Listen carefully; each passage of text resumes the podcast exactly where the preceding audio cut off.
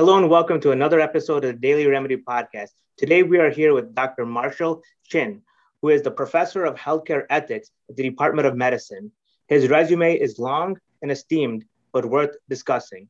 Dr. Chin performed many of the key research studies informing how to improve diabetes care and outcomes for many healthcare organizations, including federally qualified health centers that serve vulnerable patient populations. He has, in addition, performed research studies on high vulnerable populations, including LGBTQ plus people of color. In addition to his clinical and research roles, Dr. Chin is a teacher and a mentor, and he also is a member of the National Academy of Medicine, which is something many of the audience members may not be familiar with, but is an organization that we will discuss in hopes that we can raise awareness about the role the organization plays. So, with that, Dr. Chin, welcome. Thanks so much for the kind invitation, Jay. We first reached out to you after the article you wrote, Uncomfortable Truths, came into mainstream and really developed a certain buzz among the readership audience in the healthcare community. The article discusses what COVID 19 has revealed about chronic disease care in America. What's very fascinating about this article is that you begin with an analogy about jumping off the cliff, but, and you quote, it's backing up that gives you discovery. Can you talk a little bit more about why you chose to begin with that analogy and why the backing up is so important to you? Yes. Uh, so about five years ago, my wife and I we got into improvisational and stand-up comedy. Uh, I'd given my wife a storytelling class as a, a gift, and uh, as we got involved in the theater, we started taking the improv comedy sequence and the stand-up sequence, and really loved it. And one of the courses we also took was a sketch comedy writing course, and I was introduced to the work of uh, Keegan Michael Key, who's a brilliant improvisational uh, comic and, and stand-up uh, uh performer and and and uh, sketch writer, and uh, he has is a very thoughtful man, and in his work he often does insightful social commentary on issues such as race and, and class and inequities. And there's a wonderful interview of him where there's this quote from the very beginning of the article where the, the gist of it is that like um, when people think about improv comedy, they think about it as like moving forward, that like you're jumping off a cliff and you got to figure it out on the way down. Uh, but then he says that what improv comedy really is, is taking a step backward that as you look at your environment, you look at your scene partner, you hear what's happening, you gain greater insight, you listen, you, you stop, you take time, you step further back, you learn more about the environment. And so I think in some ways that COVID 19 is like a, a great metaphor for this, in that, like, you know, with the stress, the pandemic, we just jumped right in and we, you know, we had to basically, you know, survive and deal with uh, some of the immediate. But when you take the step back, then you realize, boy, you know, there's a lot in the way we have organized our healthcare system. It just makes no sense, and it's really not in the interest of patients. Uh, certainly, and you allude to that when you talk about trends, whether the trends we saw over the past two years were pandemic-induced trends or meaningful trends in healthcare as a whole. You take that focus of the pandemic and you extrapolate that out healthcare at large. When you think about trends, how do you internalize that into your own individual practice? Mm-hmm. Well, I think there's like uh, this reality and there's recognition both at a personal level and then a public level. So give me give, give an example. Uh, this weekend, I, I actually had my first plane trip in over 18 months to Washington, D.C. And I saw for the very first time the National African American Museum. Wow. Which you haven't seen it. It's uh, well worth seeing. And one thing you learn from like the history is that uh, issues of, of, of, racism and inequities have existed from the beginning of our country. Yeah. Uh, I think what COVID 19 did, though, was made more obvious for for everyone, the general public, individuals, these inequities. I mean, we see the differences in the rates of COVID and the rates of more difference in the rates of mortality from COVID across factors such as race and, and class. So it's, it's like getting hit by a sledgehammer in terms of just becoming more obvious, even though these issues have, have been here again from the birth of our country. So I think in terms of trends, uh, part of it I think is just like um, us learning more, you know, about about health, our system, our history, and coming to terms with it.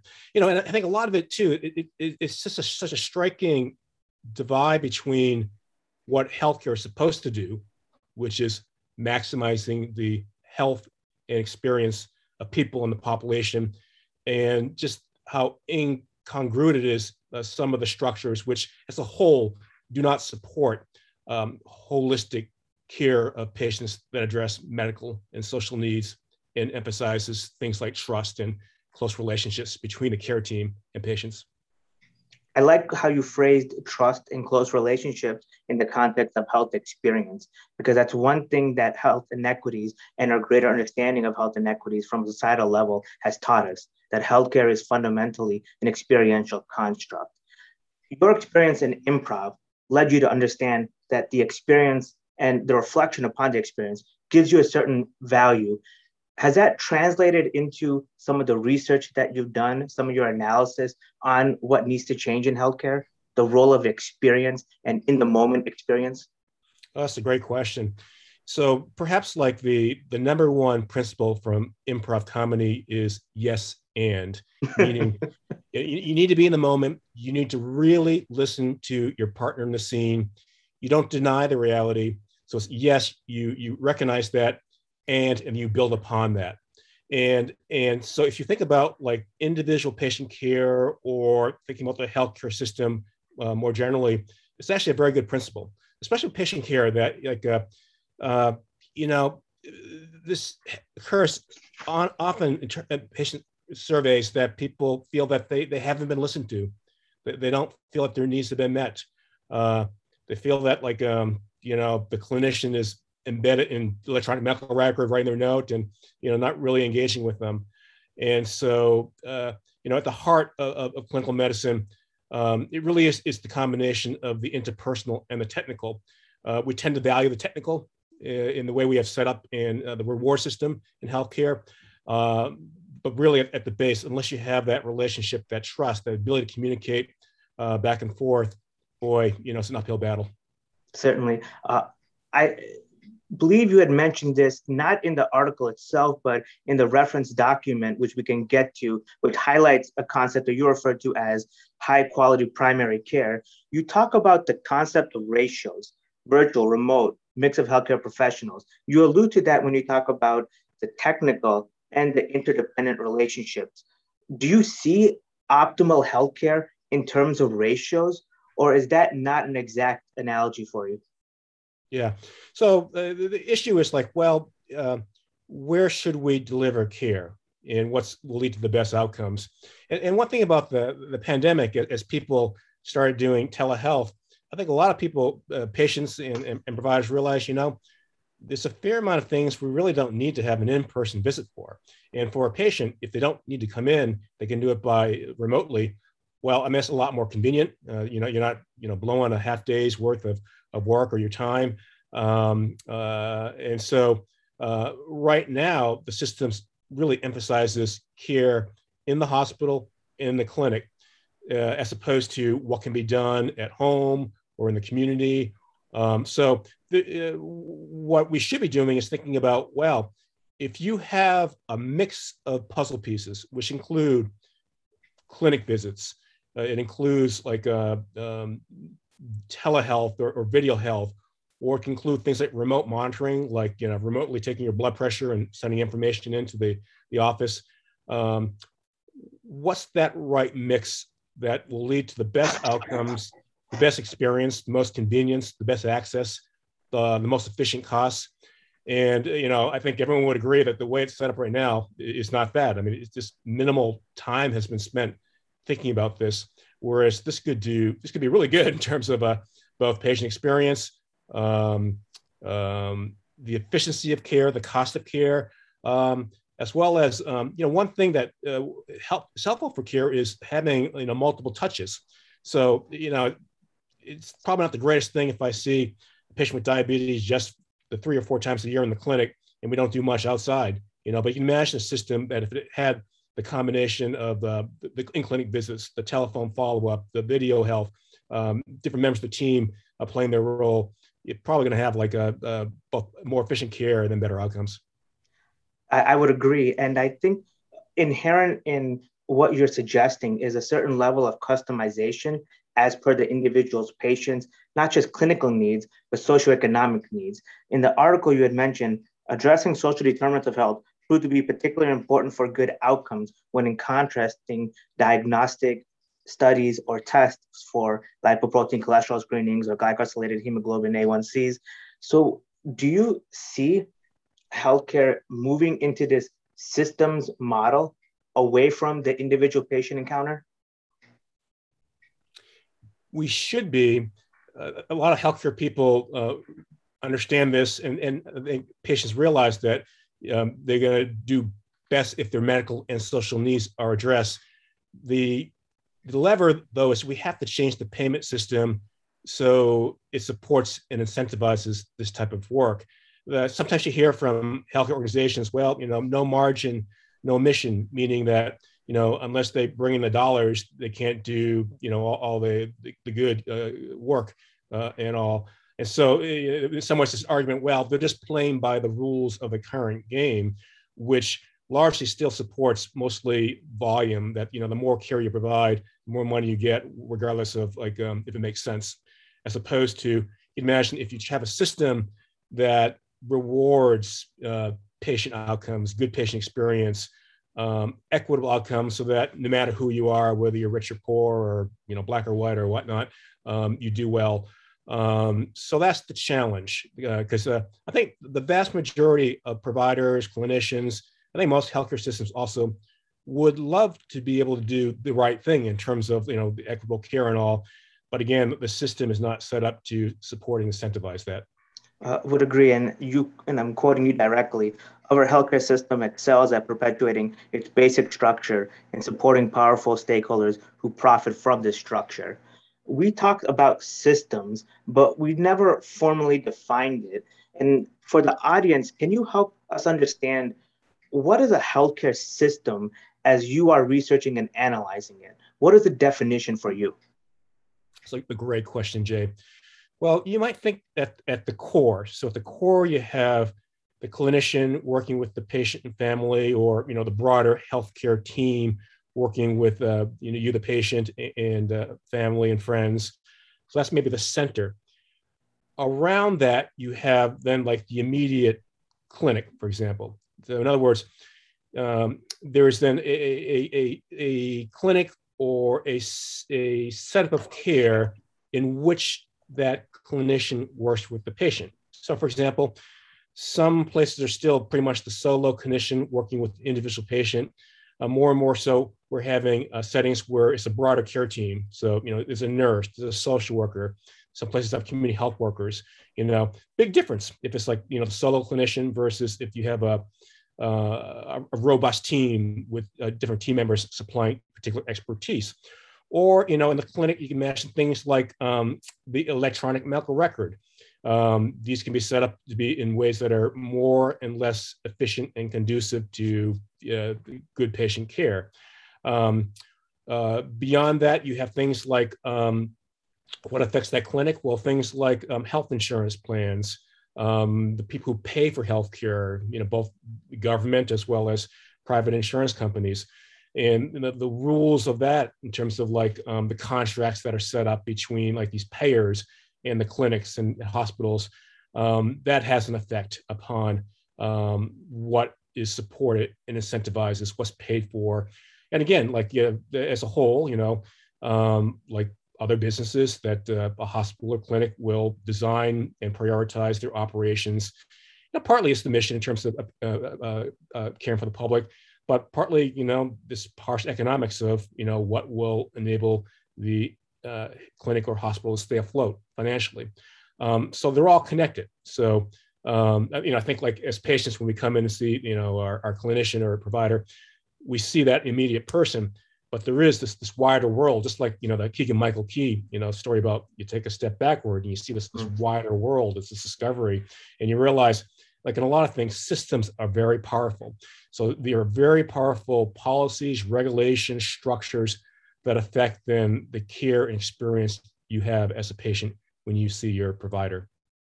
certainly. Uh, we appreciate the way you contextualize that response because in many ways you're alluding to solutions and strategies. And in the article, there's a table which I would recommend the listening audience to review subsequent to the podcast. It's key components of chronic disease care and strategies that have been reinforced by lessons from the COVID 19 pandemic. But the lessons and strategies that you just mentioned and alluded to in this table are also part of a broader working paper, which is the Implementing high quality primary care, which is coming from the National Academies of the Science, Engineering, and Medicine. And you are actively involved with not just the paper, but with the organization as a whole. Before we jump into the reference content and discuss the details on what you just mentioned, can you tell the audience a little bit more about this organization and what it represents? Yes. So the National Academies of Science, Engineering, and Medicine it's uh, one way to think about it is it's the Hall of Fame uh, of science and engineering and medicine. Uh, so the the medical branch each year, hundred people from over the world are elected each year, and there's some much larger number of people nominated each year, eight to one, 10 to one. Um, so it's very hard to get in. Uh, and this is a, a, group, I believe was created at, during um, President Lincoln's administration. Uh, and it was designed to uh, help advise the nation regarding uh, important scientific issues uh, of national importance. And so it has it has prided itself as being an organization that is is, is led by the science, it's led by the evidence, and um, um, they have a very rigorous process when they examine an issue in, terms of reviewing the evidence, bringing in experts, having committee structures, uh, discussion, deliberation, reports. Uh, and so uh, they they try to be, you know, as much as possible, uh, uh an organization whose statements can be trusted to be based upon the science as opposed to politics or or other considerations.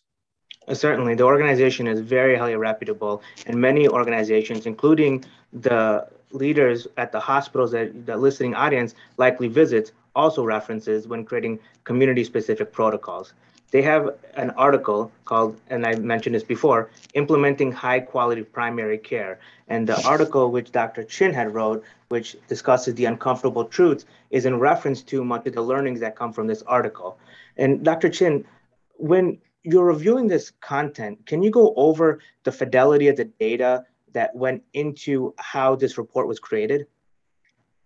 Yes. So these, these reports are downloadable for free if you go to the National Academies of Sciences website.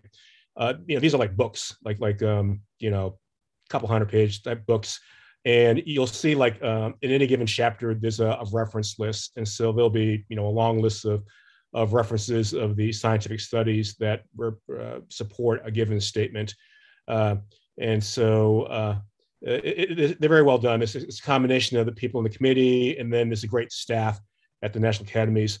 And so together, these committees uh, do a rigorous review of the evidence, and then uh, this uh, robust discussion. Because yeah, you know, the whole scientific process. Some things sometimes things are very clear cut.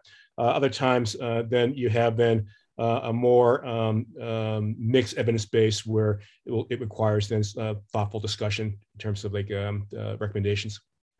Certainly. And this article is this report rather, I apologize, is quite bold in its aspirations in that it's looking to, in what we gather, redefine high quality primary care into this model of a system and a systems of different granularities. Uh, for the audience, can you maybe give one or two uh, uh, minute blurb on what, what is the main focus of the report itself and what it's trying to do for primary care? Yeah, you know, it's it's uh, it's interesting that like the the report title it's implementing high quality primary care. Uh, so not just implementing that they had had an earlier report like 10 years ago and much of the substance of, of what's recommended is very similar so in some ways this is not rocket science or you know like um, you know mysteries of what is is high quality care. I mean, it's the stuff we've talked about of like a there's a close trusting relationship between the care team and the patient. Whole, you look at the patient holistically, you address their medical issues, their social issues. The goal is optimizing the patient's quality of life, health, functioning, experience. Um, so you know these these have remained the same, and these principles of primary care have, have exist for generations. The challenge, though, has been that like um, you know one could argue that minimal has happened between uh, the report of 10 years ago and, and now in terms of actually making it a reality in, uh, in our country. So there's a, a, lot that has to do with the report of like, um, well, what do we need to do to sort of uh, make it so it's not just an abstract ideal, but it's something that you know everyone in the country will experience when they go to their their care team. Certainly, and the report itself builds off of an initial 1996 report, which unfortunately did not receive as much traction as we would have liked. Can you talk about the impact that these reports have on policymakers at the federal level, both successful and unsuccessful? Yes. So they, they always help with education, so that these are always well done reports, and so it helps raise awareness.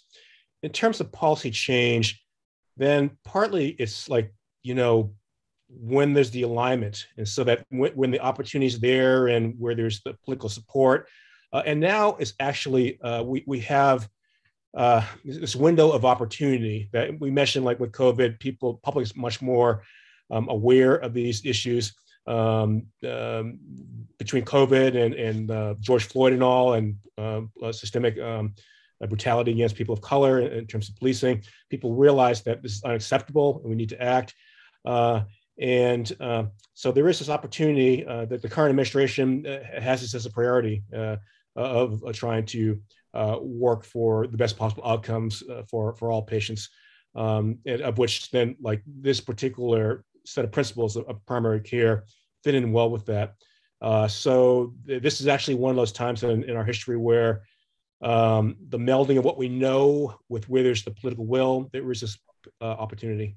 I like the way you phrased that in terms of time sensitive opportunity because, like with electronic medical records, the implementation did not take place until the regulatory bodies enacted regulation to support the implementation. You are suggesting in many ways that COVID 19, the growing awareness and recognition that social inequities are related to individual patient healthcare inequities as a almost systemic shock is that a, a, fair way to phrase it in that it's a systemic shock that can help galvanize some of the changes that have been proposed not just in this report but from previous reports that this report builds off of I think so, Jay. That you know, I think you know the vast majority uh, of the people in this country are, are well-meaning, good people, and um, some of it is is awareness. And so, and I, as I mentioned earlier, well, you know, something like racism, you know, uh, has been in our country, you know, since its founding.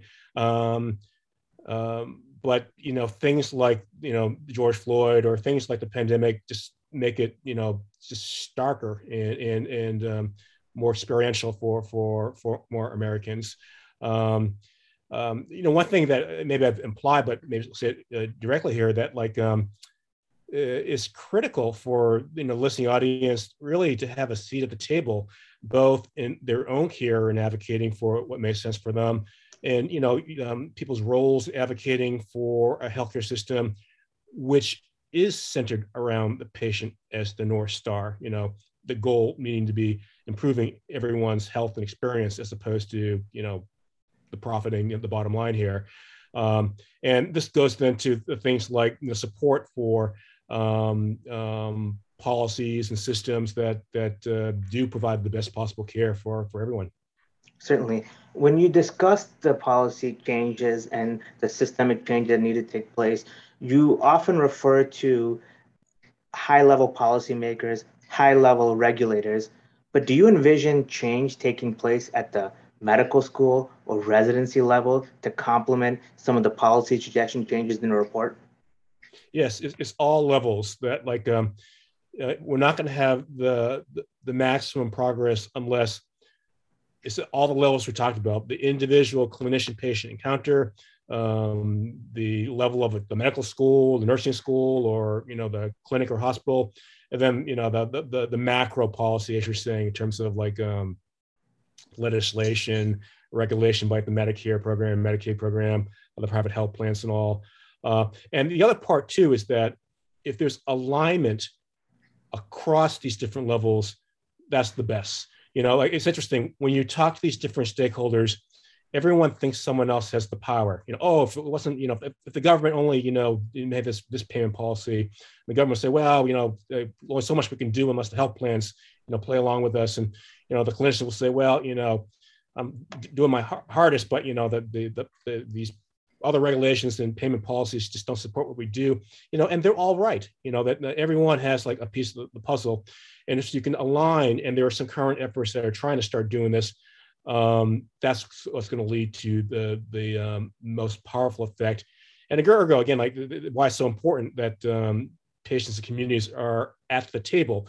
You know, both for the insights that patients and communities provide, as well as I think like patients and communities keep all the stakeholders honest. You know, keep the eye on the prize of, you know, it should be, you know, the patient and communities, which you know, um, you're maximizing, you know, their health and all, as opposed to um, what can be, um, you know, other self-interest. Now, we like the use of the phrase alignment because that's very much relevant in today's healthcare, where we're starting to understand how broad policy changes affect the individual just as much as the individual affects broad policy changes. In the report, they distinguish systems in terms of macro, meso, and micro, almost as if they were different layers of systems superimposed build upon each other you seem to understand that as a form of alignment at all levels can you help us understand for those who want to maybe get into the more granular details of systemic change why is it appropriate to begin by looking at those three levels mm-hmm. I just thought of another sort of like a metaphor here, Jay. So yeah. you know the, the, Russian eggs, where there's like yeah. the, the, nesting eggs, yeah, nesting eggs, yeah. yeah. Um, so you know they're all connected, um, they got to be the right size fit so that the, the different two ends fit together. And um, then you have a nice hole. and so um, uh, it's, it's, sort of the things we've talked about of how like um, it, it, each level is important. Um, you know the heart again is like the clinician patient uh, relationship and that interaction but the systems around them are just so powerful in terms of what's being done. So for example if um, you know your uh, clinician or healthcare provider is working on our system where they get 15 minutes with you, you know, or 10 minutes with you, you know, um, that's different than if they get 20 minutes or 30 minutes if it's like yeah. a more complicated problem or or beyond, you know, or you know, um, if the system is set up in a way that uh, it encourages a more robust support system of the overall team. So, you know, as a social worker, there's a health educator, there's maybe a community health worker or someone that helps with transportation and you know whatnot. Um, that's you know um, as a clinician that that's a much more um, um, pleasant environment to work in. I mean, here's some clinicians saying that like um, it's just so frustrating if, if uh, you know the, the, if the patient and the clinician know what the problem is, but the system is not set up to support uh, addressing what they need. Yeah. Um, and then of course, then like uh, the the macro part um, the money is such a, a, powerful driver of what happens in, in healthcare. Um, it's a big business, and uh, the money is big. And um, boy, uh, the more we can again uh, create it such that the incentives are such that you know uh, it's in people's interest, everyone's interest to keep people healthy, keeping people out of the hospital, um, maximize patient experience um, uh, and care and outcomes. Um, maximize convenience. You know, the point about like trying to do more things at home when, when possible. Boy, you know, um, there's just so much we could do to improve our system. The opportunity is boundless, no doubt. I want to reference for the audience a specific table, uh, and I know you don't have it in front of you, so I'll just kind of articulate it. Uh, it's figure 1 1 in the um, report itself, where they're showing a graph, it's a bar graph, a volume of those who seek medical care relative to the expenditures. And the graph is starking is very stark in the sense that the disparity between those volume of those who seek medical care relative to the expenditures is very incongruent. And essentially, what you're suggesting is that there needs to be a better alignment between the volume of those seeking care relative to the expenditures of that particular care, and that you present as an opportunity. But when you look at it at a granular level, like what you had mentioned, the system doesn't support that. Those opportunities almost become opportunity costs so when you're trying to create change at a very granular level, often what is an opportunity seems to be a point of conflict. Do you ever experience that when you're trying to make meaningful change and actually implement those changes, or you feel that there's a right way to do that to overcome that? Mm-hmm. I think like uh, people can do demonstration projects for a time limited period of time, mm-hmm. and oftentimes health organizations uh, will will support that in the short term. Ultimately, health organizations want a business case for it to be sustainable and for them to do more permanent investments. Your question made me think of a couple of things, Jay. One was this issue of tailoring care to the individual patient. So the, the technical term here is risk stratify. So the idea maybe that you know you may have a relatively healthy person, you may have someone that has you know very severe disease, that needs more attention. They need more visits. They need more home follow up. They need um, uh, close work with um, the physician, nurse, social worker, and all. Um, so one is that part. So as you mentioned a little bit earlier, and it's not just a one size fits all, but you know that overall dollar amount, you know, the, the more severely ill person is probably going to be more costly, you know, and, and more resources should be allocated to that person to get to the best possible outcome. Was a really health, relatively healthy person uh, would need less resources um, the other thing uh, you made me think of too is that, well, how do you divide the overall budget? You know, or again, like our, our current system where uh, the big bucks go are things like surgeries, procedures, medications, devices, uh, and those all have an, an, important role. But what's grossly um, undervalued, uh, under reimbursed are uh, things like the things that basically take human touch in, in um, time. You know, um, the, the, coaching, the education, the, the, working with a patient on helping them manage their their their illness. Um, this, I have it like in the New England Journal of Medicine paper this uh, recommendation about the need to level the playing field regarding reimbursement. Um, they're all important, but you know um, uh, you gotta you gotta do the basic foundational things regarding the, the, the interaction with patients. I, I give this football analogy, so I also you know uh, follow the NFL pretty closely, and um, um, uh, there's um, this analogy of like like um, in football, it's the quarterbacks and the wide receivers that get all the glory, the touchdowns. Yeah. Um, but really, the um, uh, smart teams they invest in their lines, their offensive linemen, the defensive linemen, uh, the meat and potatoes guys. So, if, for those who watched the Super Bowl last year, I think Patrick Mahomes is one of the best, if not the best, quarterback uh, living today but he spent most of the Super Bowl running around for his life because his lines let him down. And so, you know, they got crushed by the Tampa Bay Buccaneers. So you got to have a, you got to have meat and potatoes, um, as well as, um, you know, the, the, um, you know, the, the glory, the glory folks. How much of a responsibility do patients have to be active in this process? Yeah. Well, you know, my advice to patients is to try to be as active as possible. Um, that you know yourself the best. You know your health, you know your body, you know your situation the best. And you know, clinicians want to work with you. And the more information they have with you, and the more it is sort of this so-called shared decision-making process, I think that maximizes the chance that there's a good outcome.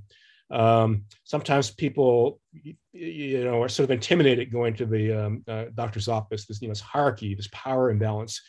Um, you know, the old model was the old paternalistic doctor knows best model. That's out the window now. And so, uh, you know, I think there really is very much this sort of uh, there there is like a, as a whole and should be, you know, the, the shared decision making model for many different things.